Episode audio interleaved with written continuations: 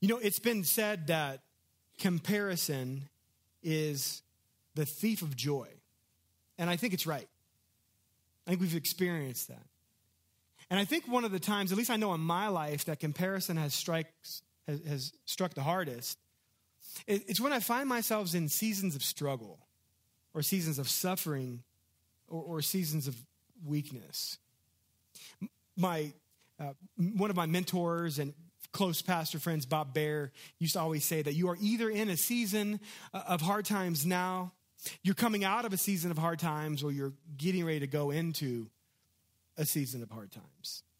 And, and that's kind of discouraging for us to think about it and to hear. You know, I know when I was a kid, and, I, and maybe the same was for you guys. When I was a kid, I used to think that the older I got, the easier it would get.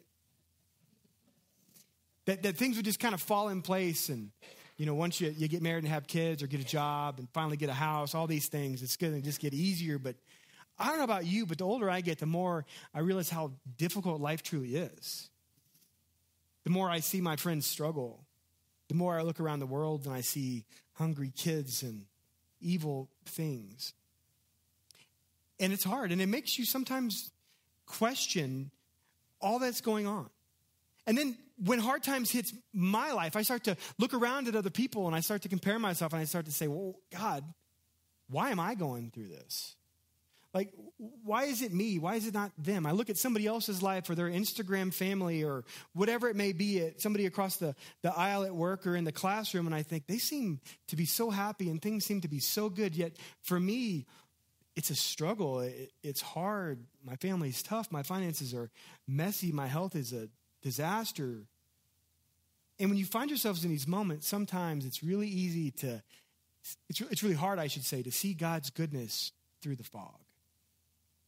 William Blake was a poet and, uh, and, and an artist from England in the eighteenth and nineteenth centuries. And William Blake was fascinated with the Bible story, the, the Bible book of Job. So fascinated that he, he wrestled with this idea of God's uh, goodness and, and joy, how joy and suffering are often woven together in life. And, and one of his life projects was uh, with, with watercolor and later with, with sketching, Um, to really paint the picture of Job's life.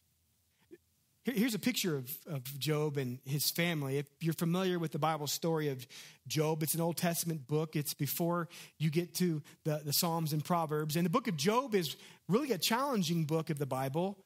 It's also can be one of the most encouraging books of the Bible if we read it for what God has for us in it. But in the book of Job, it's really challenging because we, we see a guy who had everything. Often he would be the guy that you would look at across the aisle at work and go, man, I wish I had his life. I mean, he had a, he had a great family, he had a large family. He was healthy. He was successful. He had everything you could imagine that you want. And then in an instant, he lost everything. If you know the story of Job, you know that uh, he, he refused to, to curse God, but he, he wanted to know why. He, he even lost his health. Here's a sketch that William Blake did about Job when he had boils on his skin. And at this point, Job cries out to God and says, God, I want to know why. What did I do? Why, why do I have to go through this suffering and this hardship and these trials when things were so good in my life? You know, I, I think sometimes, I don't know about you, but I, I know when we find ourselves in moments of suffering, moments of hardship, and moments of struggle, we do ask that question. We say, God, why? God, why? Why did you allow me to go through this? Why are you letting these things impact my life? Why am I having to walk through these hard times of struggle when other people aren't? And, and you know, it's interesting. Have you ever asked yourself that question, why? Why is this happening to me? You know, there, religion has tried to answer that question. And I don't mean Christianity. I mean, I think Christianity's done this. I mean, just religion in general. Every religion has tried to, to say, well, the reason you are suffering, the reason you're going through seasons of struggle is because of something you have done. You didn't have enough faith, or you didn't have enough trust, or, or, or whatever. Now, sometimes our suffering is a consequence because of bad decisions and bad mistakes, but not always. Now, the, the the kind of the secular answer to that question is, well, there really is no reason you're going through this, right? And and since you're going through struggle, why would a good God let you go through that? And so secular, uh, and a secular answer would say, well, then God must not exist or he must not be good if you're going through struggle, because why would a good God let you experience those hard things? But neither of those answers are good answers. And neither of those answers as to why this is happening to me are, are what we find in God's words for why we do walk through hard times. Job, when Job was walking through hard times, he talked to his wife, and his wife said, you just need to curse God and die. Thanks, honey. I like this. Pretty encouraging response. Job talks to his friends, and his friends are like, dude, you did something wrong. You need to repent, and you need to confess, and you need to change your life. And Job goes, but I didn't. I don't think I did. And so he calls out to God, God, why? God, answer me. God, tell me why. Some of you might feel like Job now. Some of you might be in a season now where it's hard, where there's a lot of heartache, where you're, you're suffering or you're experiencing weakness or you're experiencing tr- struggle uh, of many different kinds. And you might feel like Job, and your question is, God, I don't know why. And so we answer, we ask these questions, and we wait for answers, and we go through valleys and peaks of discouragement. But what if I told you that in the struggle and in the, the difficulty and in the suffering and the weakness that you're experiencing right now, God actually wants to reveal something to you that is beautiful, that is deep, and that is so rich, something that he wants to share with you today that can carry you through the season that you're in. We've been in a series that we're calling The Great Exchange, and we're talking about how Jesus exchanged things for us by coming to earth as a baby in Bethlehem two thousand years ago. We saw that Jesus ex- exchanged, he traded heaven for earth so he could be near us. He could bring God's presence to us. He traded heaven for humanity so he could trade places with us. And today, I want us to see another reason that Jesus came. If you have your Bibles, grab those. We're going to be in Luke chapter four. Luke chapter four is interesting because we, we find Jesus as he's starting his ministry. And Jesus, he goes and he gets baptized. He gets tempted. We talked about temptation last week. He gets tempted for our sake so he can overcome where we failed. And then we see that he goes out, he starts preaching. So Jesus goes out, he starts preaching, and he, and he goes to town to town, and he starts talking about the good news of the kingdom of heaven. And people start to say, who is this guy?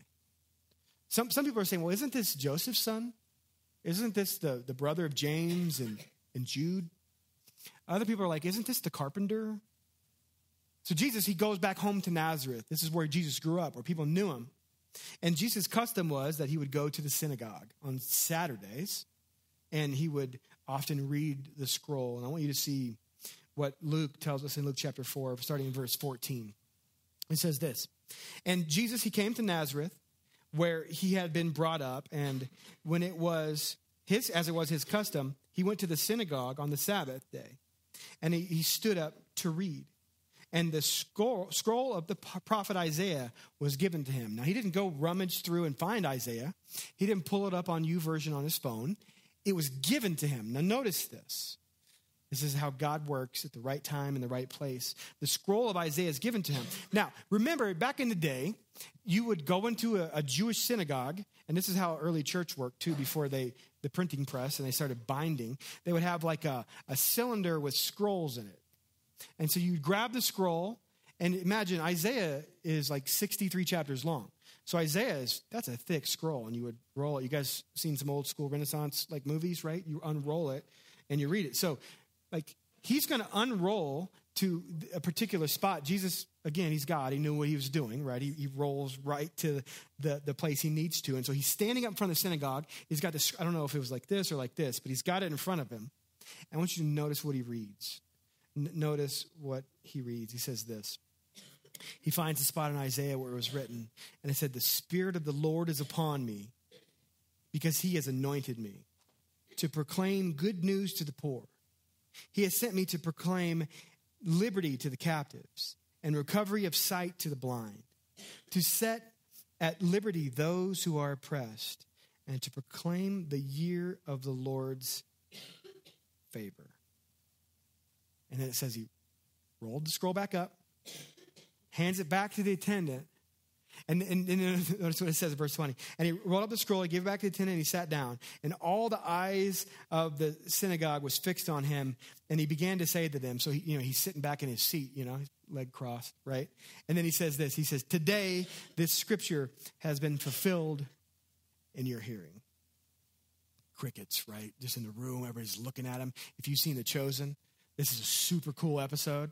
If you haven't seen The Chosen, you're missing out. You need to go watch it. So Jesus in this moment sang to them, this is a prophecy that Isaiah wrote seven hundred years before Jesus, prophesying that God's anointed one would come and, and save the people of their sins. And so here is Jesus saying, I am he and I am here. You know, at Christmas time, we, we, we, we come to celebrate the birth of Jesus. We call it Advent. Advent means coming.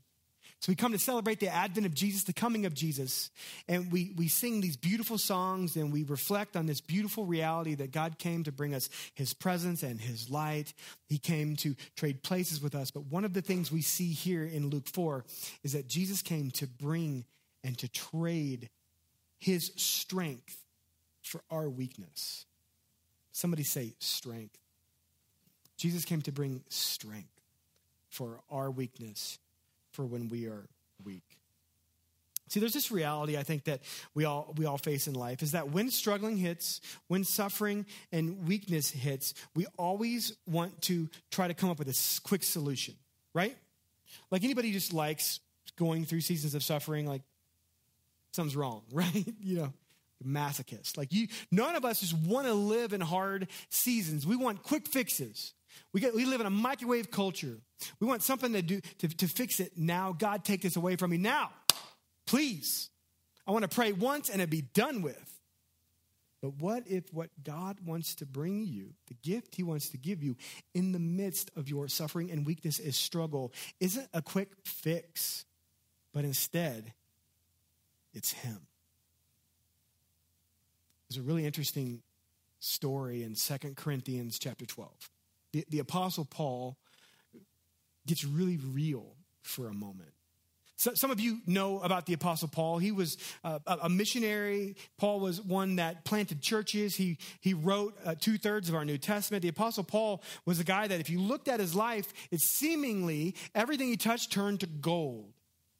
He, he planted churches and he, he wrote letters and he became a very famous person in the church. And it, it seemed like everything he did went right when you look at it on the surface level. And I think it's a misconception because if you look back at the life that Paul lived, Paul experienced a lot of struggle.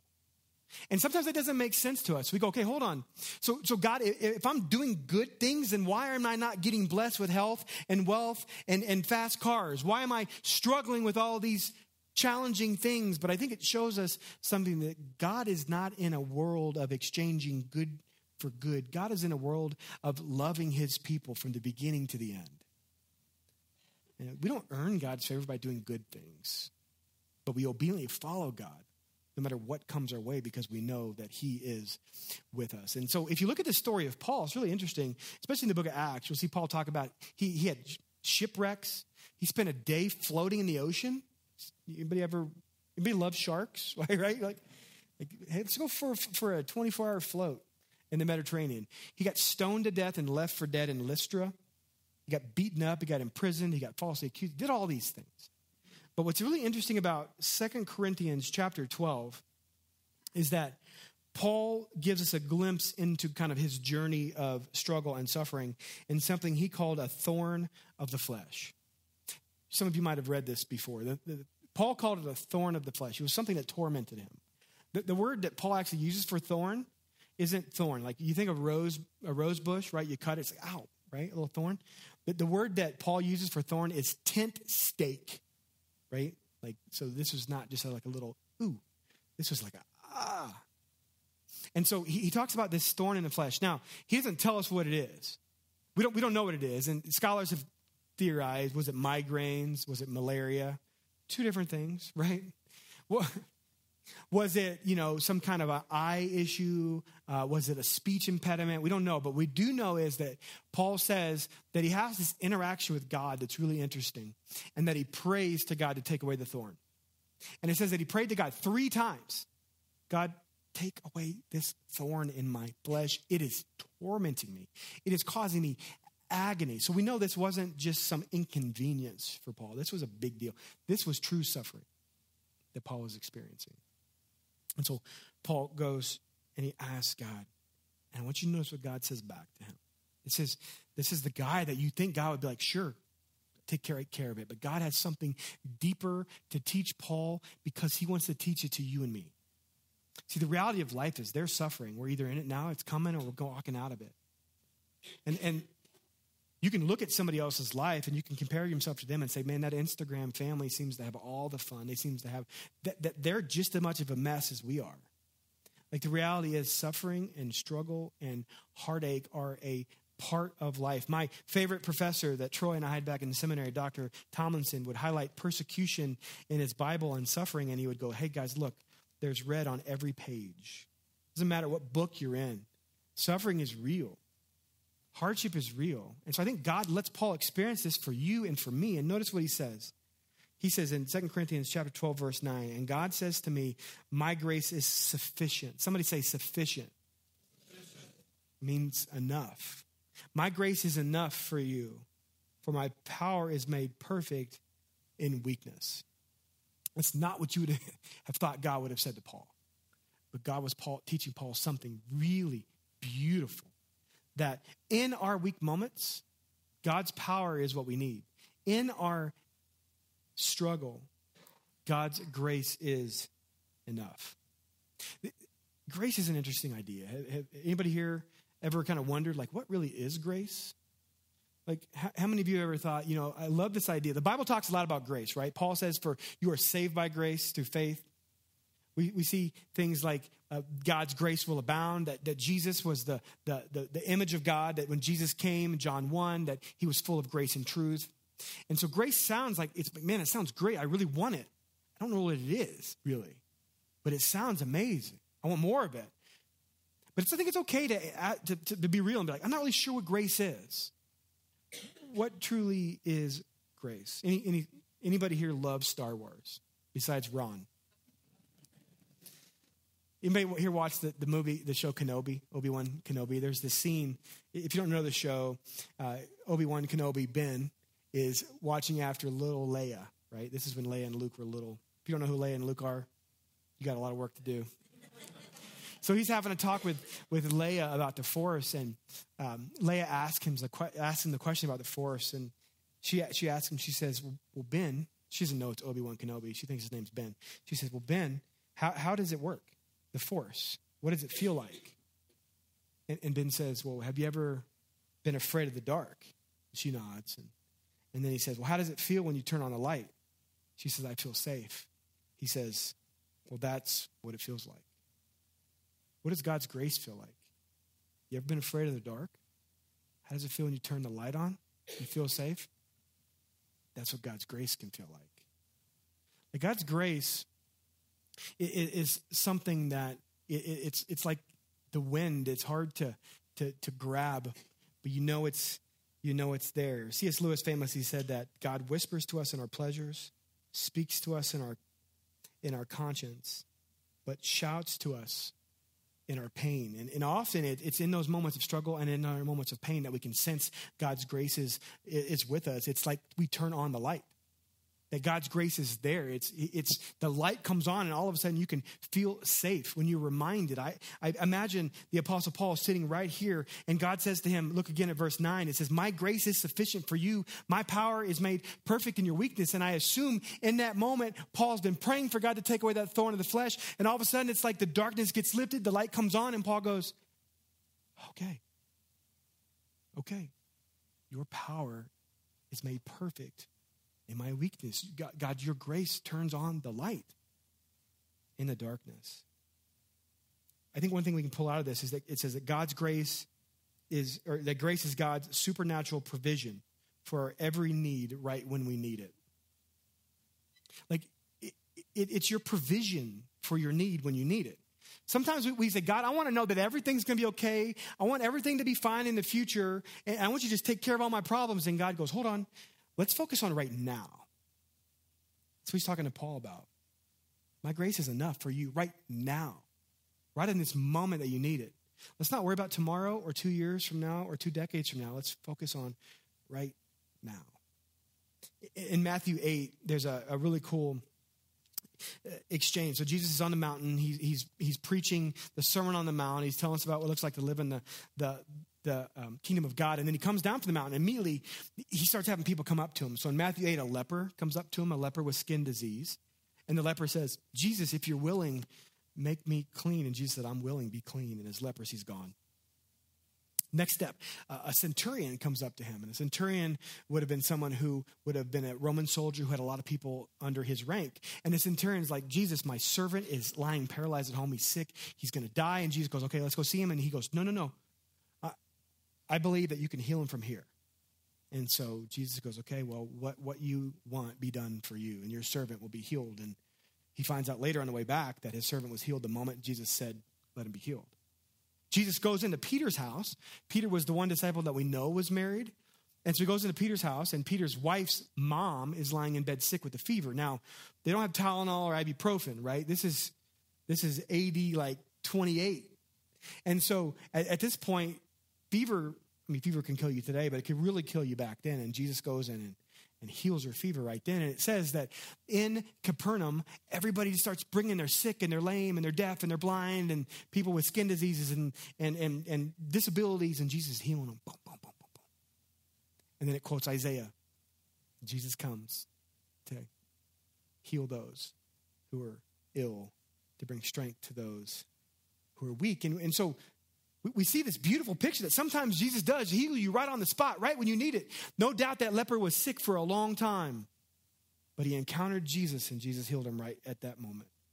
He didn't say, "Oh, here's what you do. Go home, take a bath in Epsom salt once a week for six weeks. And then, you know," he didn't do any of that kind of stuff. Instead, he heals him right when he needs it. The guy from Capernaum, his, who knows how long his, his servant was lying paralyzed, but he came and he encountered Jesus. Jesus gives us provision for what we need right when we need it. But here's the realities. The reality is that sometimes God doesn't supernaturally heal you when you ask. Sometimes there's waiting. Sometimes it takes a long time. Like with Paul, didn't sound like he ever had the thorn of the flesh re- removed. Not always is God's response in Jesus to heal. Sometimes the response of Jesus is simply to live through his strength. Notice the whole verse of verse nine. It says this. He says, "My grace is sufficient for you, for my power is made in perfect in weakness." Notice what Paul says. "Therefore, I will boast all the more gladly of my weakness." What? He's going to boast? He's going to be celebrating his weakness? Why would he do that? "So that the power of Christ may rest upon me." Paul realized that if he had his little problem healed, that it would be good. But by Jesus giving him the strength to live out his problem, his tent stake in the flesh, then God's power is going to be made more evident. And the result is going to be more beautiful and more real and more powerful than he could imagine on his own. Don't miss this, guys. Don't miss this. Paul had to believe that God's grace was sufficient by believing that he was insufficient. See, sometimes we think, "Okay, God, your, your grace is good." And we're almost like God's grace is just the cherry on top, right? Go get ice cream, let me get a little whipped cream, a little hot fudge, and a cherry on top, right? We're like, "Well, I'll just take care of all these things on my own, and God, your grace is just going to get me over the hump." No, God wants you to empty the cup so he can fill it with cherries. That'd be pretty good, actually. I feel like cherries. God wants to give you his grace, but to give you his grace that's going to be power in weakness and strength in weakness, you have to basically realize that you are insufficient, that you don't have it on your own. And so notice ten. This is so good. Notice ten. So, so Paul says, "I'm going to be content in my weakness so God's power can be seen through me." And he says, "For the sake of Christ, then, I am content with weakness, insults, hardships, persecutions, and calamities. For when I am weak, then I am strong." Man, isn't that, isn't that amazing, that mental shift that Paul makes? When he realizes, I don't have to have all my problems fixed because I know that in my weakness, God is good. He is good, and he's going to carry me through.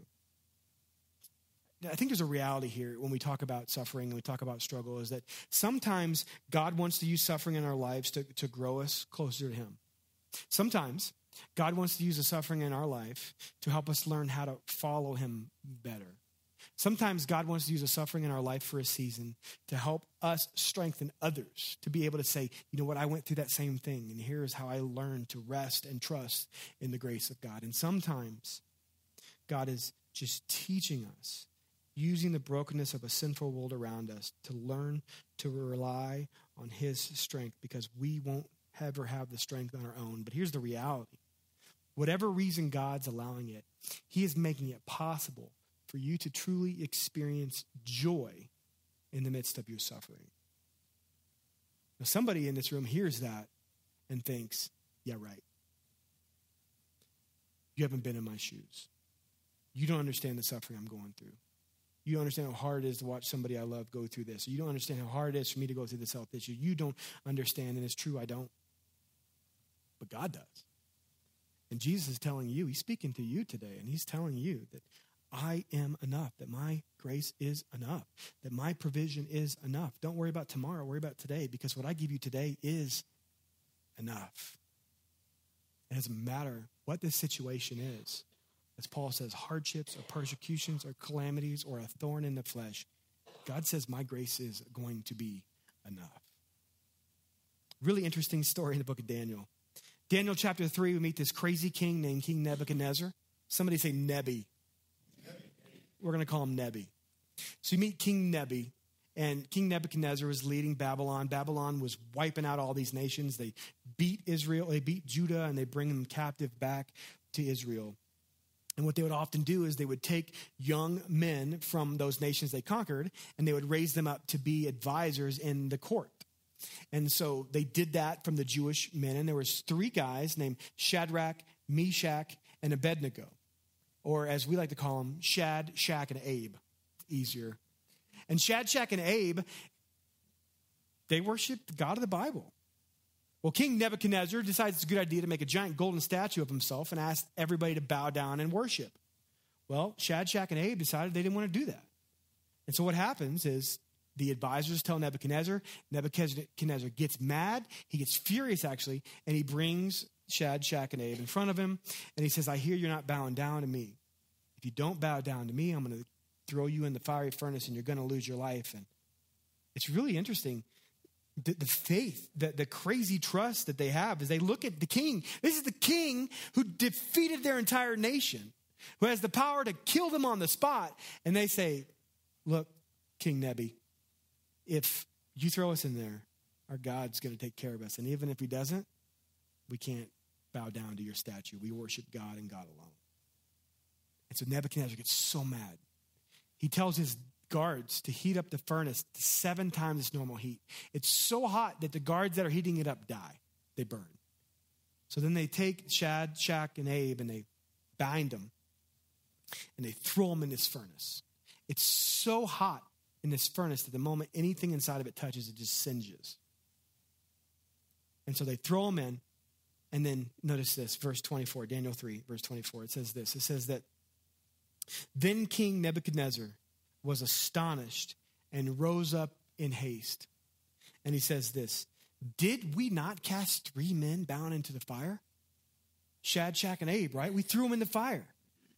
And they said, true, O king. And he answered, he said, but I see four men unbound walking in the midst of the fire, and they are not hurt. And the appearance of the fourth is like a son of the gods. Nebuchadnezzar and his guards looked in that fire, and they didn't just see Shadrach and Abe. They saw a fourth person walking with them. And it says they're walking around. It's like they're in there singing, dancing in the moonlight or something, right? Who was that fourth person? I think we're left to assume that it was Jesus, that pre-incarnate Jesus Christ, the second member of the Trinity, the Son of God who spoke all things into existence, who would later come and be born in a manger as a baby to go live a life and give his life for you on the cross, went into the furnace with them. That's his great promise, that God is with you, that when you're in the midst of the suffering and the struggle and the heartache, that God is with you, that Jesus is right by your side no matter what it is you are experiencing. He is right there with you. every single moment. It's what Paul understood, and this is what he wants us to understand. Psalm thirty-four says that God is near to the brokenhearted and saves those who are crushed in spirit. It was like what C S Lewis said earlier. God shouts to us in our pain. And if we would listen, if we would lean closer and understand that, we can experience the beautiful reality that God can give us joy, even in the most unhappy of circumstances. See, see guys, if you're like me, here's the reality. We want answers. We do. We, we want answers. We want to know why things are happening in our lives that, that the way they are. We, we, we want to, to know that everything is going to be okay, but Jesus is telling us that I am with you. And how do we know we can trust him? When Jesus says that I am with you, that I will never leave you and I will never forsake you, how do we know we can trust him? Because look what he did for us already. Jesus stepped into the creation that he created and took on the weight of it. He was tempted. He spent forty days in the desert without eating. The Bible says he was hungry. Yeah. And then he faces all the temptations that we'd ever face and wins them all. He gets arrested. He gets falsely accused. He gets beaten. He gets a crown of thorns placed on his head, grinded in on his skull. He gets flogged within an inch of his life.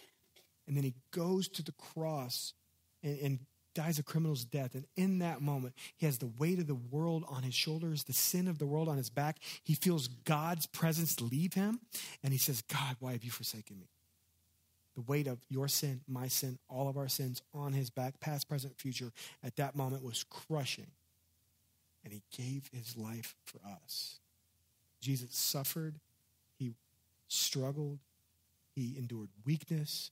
And he did it for you. So let me ask you this. If Jesus would do all that for you, why would he leave you now? If Jesus would do all that for you, why would he not be with you now in your struggle and in your heartache and in your suffering?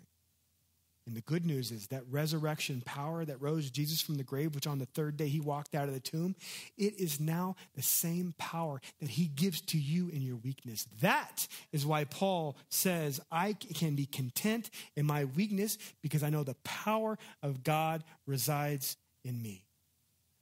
And that has the power to carry you through every single moment of every single day of struggle and difficulty and challenge.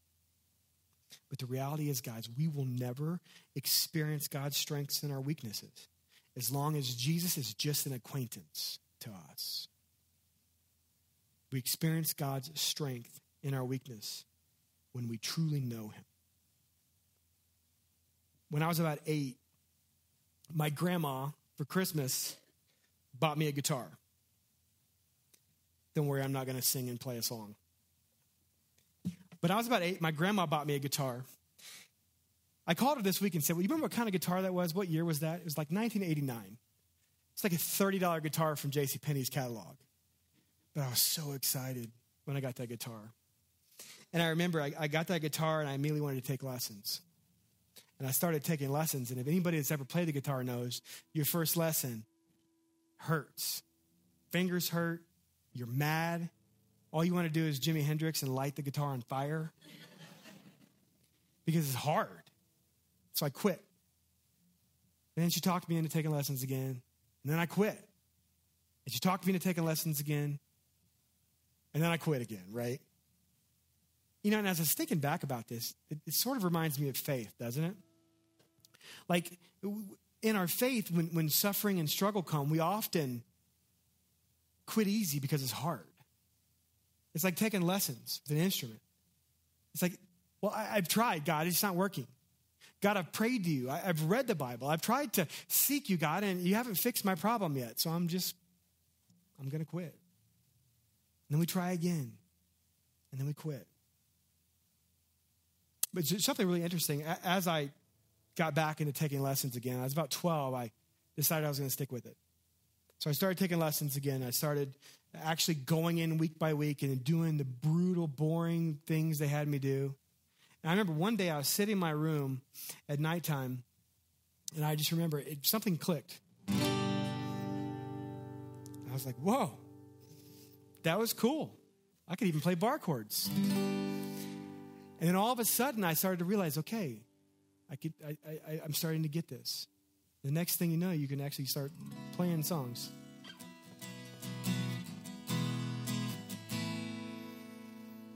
And I think the reality is the same when it comes to our faith. See, when we just give up, we're treating Jesus like an acquaintance. But when we take the time and we spend the time praying, we spend the time reading, being near, Jesus begins to lift the fog. As we spend the time committed to getting to know him, to spend time to getting to be real with him, he begins to reveal to us that he is there, that he is near, and that he has always been the entire time. We just weren't looking for him. So the end of the story of Job, Job finds himself asking God, God, where are you? God, I can't see you. God, why am I here? And God shows up to Job in a whirlwind, in a storm. Here's the picture William Blake drew. So God shows up in this whirlwind, in this storm, and Job's been asking, God, where are you? I want to know, what did I do? Tell me what I did that was wrong. And you know what God does? God doesn't tell him anything to do with that. God doesn't answer his question at all. But what God reminds Job is that, Job, I am in control. But you want to know what's interesting? In Job's story, in the midst of all that Job was doing, In, in his pursuit of trying to find an answer from God, he never stopped praying, even when he was dry. He never stopped calling out to God, even when God didn't seem to answer. He doubted, but he doubted to God. He screamed and yelled, but he did it in God's presence. And no matter how much agony Job experienced, he experienced it in the presence of God. So God answers Job in a whirlwind, and God says, Job, I'm here, and I'm in control. And Job realized at that moment that God cares and that God was near. And notice Job's words, his final words. He says this, then Job answered the Lord and said, I know that you can do all things, and that no purpose of yours can be thwarted. And then notice this, this is so good. Job says, I had heard of you by the hearing of the ear, meaning that I heard about you. I, I knew about you. I followed you. But he says, now my eye sees you. Job says, you know, I, I had, you were an acquaintance to me. I'd heard of you, but now I know you. And I know that you are with me in the midst of my struggle and in my pain and my hardship. And so therefore I can stand up and I can live my life and I can do all that you've called me to do because Jesus, you are with me. And Job went on to live the rest of his life in a beautiful way. See, forefront, here's what I want us to take home. As we spent time in this Advent series, we've talked about how Jesus traded heaven for earth. And so our, our, our challenge was to go seek his presence. And then we talked about how Jesus traded heaven for humanity and traded places with us. And so our, our response was to praise him for that. But as we think about the hard times in our, our life, we can see that Jesus came and traded his strength for our weakness. And so our response is to prayerfully pursue him. No matter how dark it is right now, no matter how difficult it is right now, prayerfully pursue Jesus. No matter how much you want to scream, no matter how frustrated you are, no matter how quiet God seems that he is to you, prayerfully pursue Jesus. When you feel dry, go to Jesus. When you feel sad, go to Jesus. And something beautiful will happen. The fog will lift, and the light will turn on, and you will sense the fact Jesus' promises are always true, because he is always there. So forefront, he's just asking you to come to him. And as you do, Paul's words will ring true, that God is working all things together for good, for your good, and for his glory. Would you pray with me?